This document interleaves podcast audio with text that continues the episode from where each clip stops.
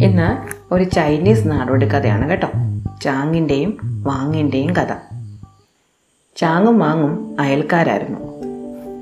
Chang ഒരു മരം വെട്ടുകാരനാണെങ്കിൽ വാങ് ഒരു കച്ചവടക്കാരനാണ്. ചാങ് പാവപ്പെട്ടവനാണെങ്കിൽ വാങ് പണക്കാരനാണ്. ചാങ് നല്ലവനാണെങ്കിൽ വാങ് ഒരു അത്യാഗ്രഹിയാണ്. ചാങ് കാട്ടിൽ പോയാണ് മരം വെട്ടുന്നത്. കാട്ടിൽ പോയി മരം വെട്ടി ചെറിയ കഷ്ണങ്ങളാക്കി തലയിൽ ചുവന്ന് ചന്തയിൽ കൊണ്ടുപോയി വിറ്റാണ് ജീവിക്കാനുള്ള പണമുണ്ടാക്കിയിരുന്നത്. എല്ലാ ദിവസവും കാട്ടിലേക്ക് പോകുമ്പോൾ ചാങ്ങിന്റെ ഭാര്യ കുറച്ച് ഭക്ഷണം പൊതിഞ്ഞു കൊടുത്തുവിടും വൈകുന്നേരമല്ലേ തിരിച്ചു വരൂ. അതുവരെ വിശന്നിരിക്കണ്ടല്ലോ എന്ന് കരുതിയാണ് അവരുടെ വീട്ടിലുള്ള ഭക്ഷണത്തിൽ ഒരു പങ്ക് ചാങ്ങിന് പൊതിഞ്ഞു കൊടുത്തു വിടുന്നത്. കാട്ടിൽ ചാങ് ഭക്ഷണം കഴിക്കാനിരിക്കുമ്പോൾ ഒരു സിംഹത്തിന്റെ പ്രതിമ കാണാറുണ്ട്. ആ പ്രതിമയുടെ അടുത്തുള്ള ഒരു മരച്ചുവട്ടിൽ പ്രതിമയിലേക്ക് ചാരി ചാരിയിരുന്നാണ് ചാങ് ഭക്ഷണം കഴിക്കാറ്. ഇങ്ങനെ ഭക്ഷണം കഴിക്കാനിരിക്കുമ്പോൾ പ്രതിമ തന്നെ നോക്കുന്നതായി ചാങ്ങിന് തോന്നും. എന്തായാലും ഒരു പ്രതിമയല്ലേ? നാട്ടിലാണെങ്കിൽ ഇത്ര മനോഹരമായ ഒരു പ്രതിമ കണ്ടാൽ ആൾക്കാർ ആരാധിച്ചേനെ? ഇത് കാട്ടിലായതുകൊണ്ടല്ലേ ആരും നോക്കാതെ കിടക്കുന്നത്? എന്നൊക്കെ ചാങ് വിചാരിക്കും. സംസാരിക്കാനോ കൂട്ടുകൂടാനോ കാട്ടിൽ ആരുമില്ലാത്തതിനാൽ ചാങ് ആ പ്രതിമയോട് ഇടയ്ക്കിടയ്ക്ക് സംസാരിക്കും. തന്റെ ഭക്ഷണത്തിൽ ഒരു പങ്ക് അതിന്റെ മുന്നിൽ വെച്ചു കൊടുക്കുകയും ചെയ്യും.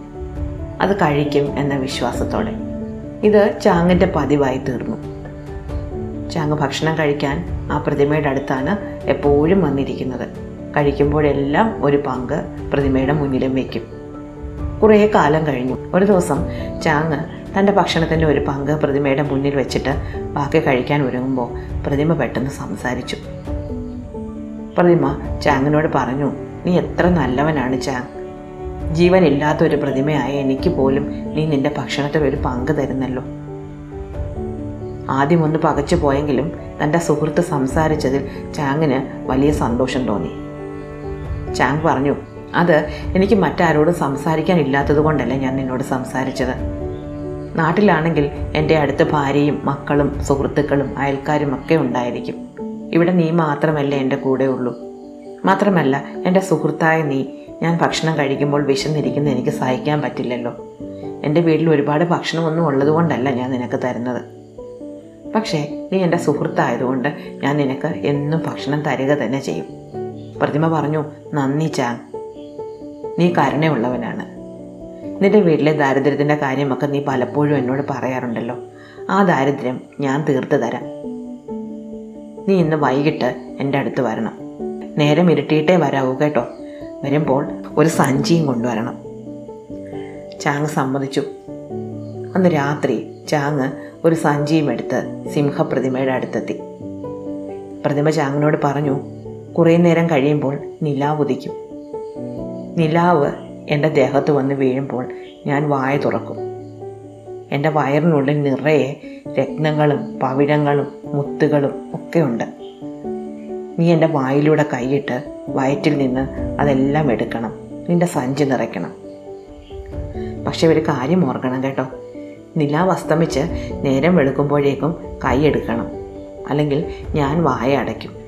പിന്നെ അടുത്ത പൗർണമിക്ക് ഞാൻ വായ തുറക്കും. ചാങ് സമ്മതിച്ചു. ചാങ് നിലാവുദിക്കുന്നതും കാത്തിരുന്നു.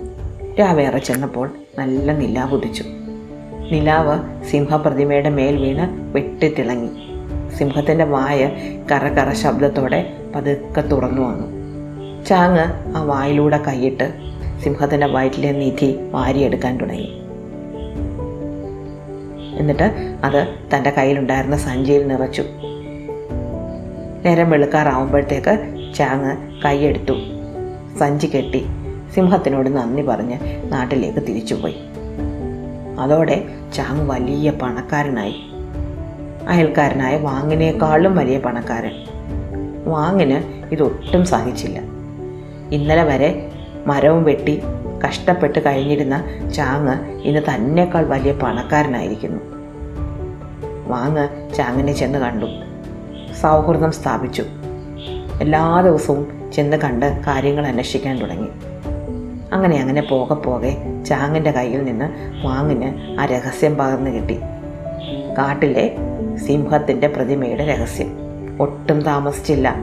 വാങ് തന്റെ വില കൂടിയ വസ്ത്രങ്ങളൊക്കെ അഴിച്ചു വെച്ച് ഒരു മരം വെട്ടുകാരന്റെ വേഷത്തിൽ കാട്ടിൽ പോയി തുടങ്ങി. പോകുമ്പോൾ തന്റെ വീട്ടിലെ ഏറ്റവും മുന്തിയ ഭക്ഷണ സാധനങ്ങൾ പൊതിഞ്ഞുകൊണ്ടാണ് പോകുന്നത്. എല്ലാ ദിവസവും സിംഹപ്രതിമയുടെ മുന്നിൽ ആ ഭക്ഷണത്തിന്റെ പങ്ക് കൊണ്ടുവെക്കും. എന്നിട്ട് അവിടെ ഇരുന്ന് തന്റെ കഷ്ടപ്പാടുകൾ സിംഹപ്രതിമയോട് വിസ്തരിച്ചു തുടങ്ങും. ഇത് പതിവായി. കുറേ ദിവസങ്ങൾ കഴിഞ്ഞു. വാങ്ങിന്റെ ക്ഷമ നശിച്ചു തുടങ്ങി. പ്രതിമയാണെങ്കിൽ ഒന്നും സംസാരിക്കുന്നുമില്ല. എന്തായാലും എന്തെങ്കിലും കാര്യം നടക്കും എന്നുള്ള പ്രതീക്ഷയിൽ അയാൾ മുന്നോട്ട് പോയിക്കൊണ്ടിരുന്നു. അങ്ങനെ ഒരു ദിവസം സിംഹപ്രതിമ സംസാരിച്ചു. ചാങ്ങിനോട് പറഞ്ഞ കാര്യങ്ങളൊക്കെ തന്നെ വാങ്ങിനോടും പറഞ്ഞു. വാങ്ങി ഇതിനു വേണ്ടി കാത്തിരിക്കുകയായിരുന്നു. അതിനുവേണ്ടി പ്രത്യേകം ഒരു സഞ്ചി അയാൾ തയ്പ്പിച്ച് ഉണ്ടാക്കി വെച്ചിട്ടുണ്ട്. ഒരു വലിയ സഞ്ചി. അന്ന് വൈകിട്ട് അയാൾ സഞ്ചിയുമായിട്ട് സിംഹപ്രതിമയുടെ അടുത്തെത്തി. നിലാവ് കാത്തിരുന്നു. നിലാവ് ഉദിച്ചു. നല്ല പൗർണമി നിലാവ്. നിലാവത്ത് സിംഹം പതുക്കെ തുറന്നു. വായയിലൂടെ വയറ്റിലേക്ക് കൈയിട്ട് വാങ് നിധി വാരിയെടുത്തു തുടങ്ങി. നിലാവത്ത് കയ്യിലിരിക്കുന്ന നിധി വെട്ടിത്തിളങ്ങുന്നത് കണ്ടിട്ട് അയാൾക്ക് സന്തോഷം സഹിക്കാൻ പറ്റിയില്ല. അയാൾ വാരി നിറച്ചുകൊണ്ടേയിരുന്നു. നിലാവ് അസ്തമിച്ചതോ സൂര്യൻ ഉദിച്ചു വരുന്നതോ അയാൾ അറിഞ്ഞതേയില്ല. അയാൾ സിംഹപ്രതിമയ്ക്കുള്ളിൽ കൈയിട്ട് വാരിയെടുത്തുകൊണ്ട് തന്നെ ഇരുന്നു കറകറ ശബ്ദത്തോടെ സിംഹത്തിന്റെ വായ അടഞ്ഞു വന്നു. വാങ്ങിന് സഹിച്ചില്ല. ഒന്ന് നിൽക്കൂ ഒരു കൈയും കൂടെ ഞാൻ മാറിക്കോട്ടെ എന്ന് പറഞ്ഞ് അയാൾ വീണ്ടും സിംഹത്തിന്റെ വായിലേക്ക് കൈയിട്ട നിമിഷം വാ പൂർണമായും അടഞ്ഞു. ഇനി അതൊന്ന് തുറക്കണമെങ്കിൽ അടുത്ത പൗർണമിയാകണം. വാങ് എന്ത് ചെയ്യാനാണ്? സിംഹത്തിന്റെ വായിൽ അകപ്പെട്ടു പോയ തന്റെ കൈയുമായി വെയിലും മഴയുമേറ്റ് വിശന്ന് തളർന്ന് അയാൾ അവിടെ തന്നെ ഇരുന്നു. ഇഷ്ടമായോ കഥ? അടുത്ത കഥ ありがとうございます。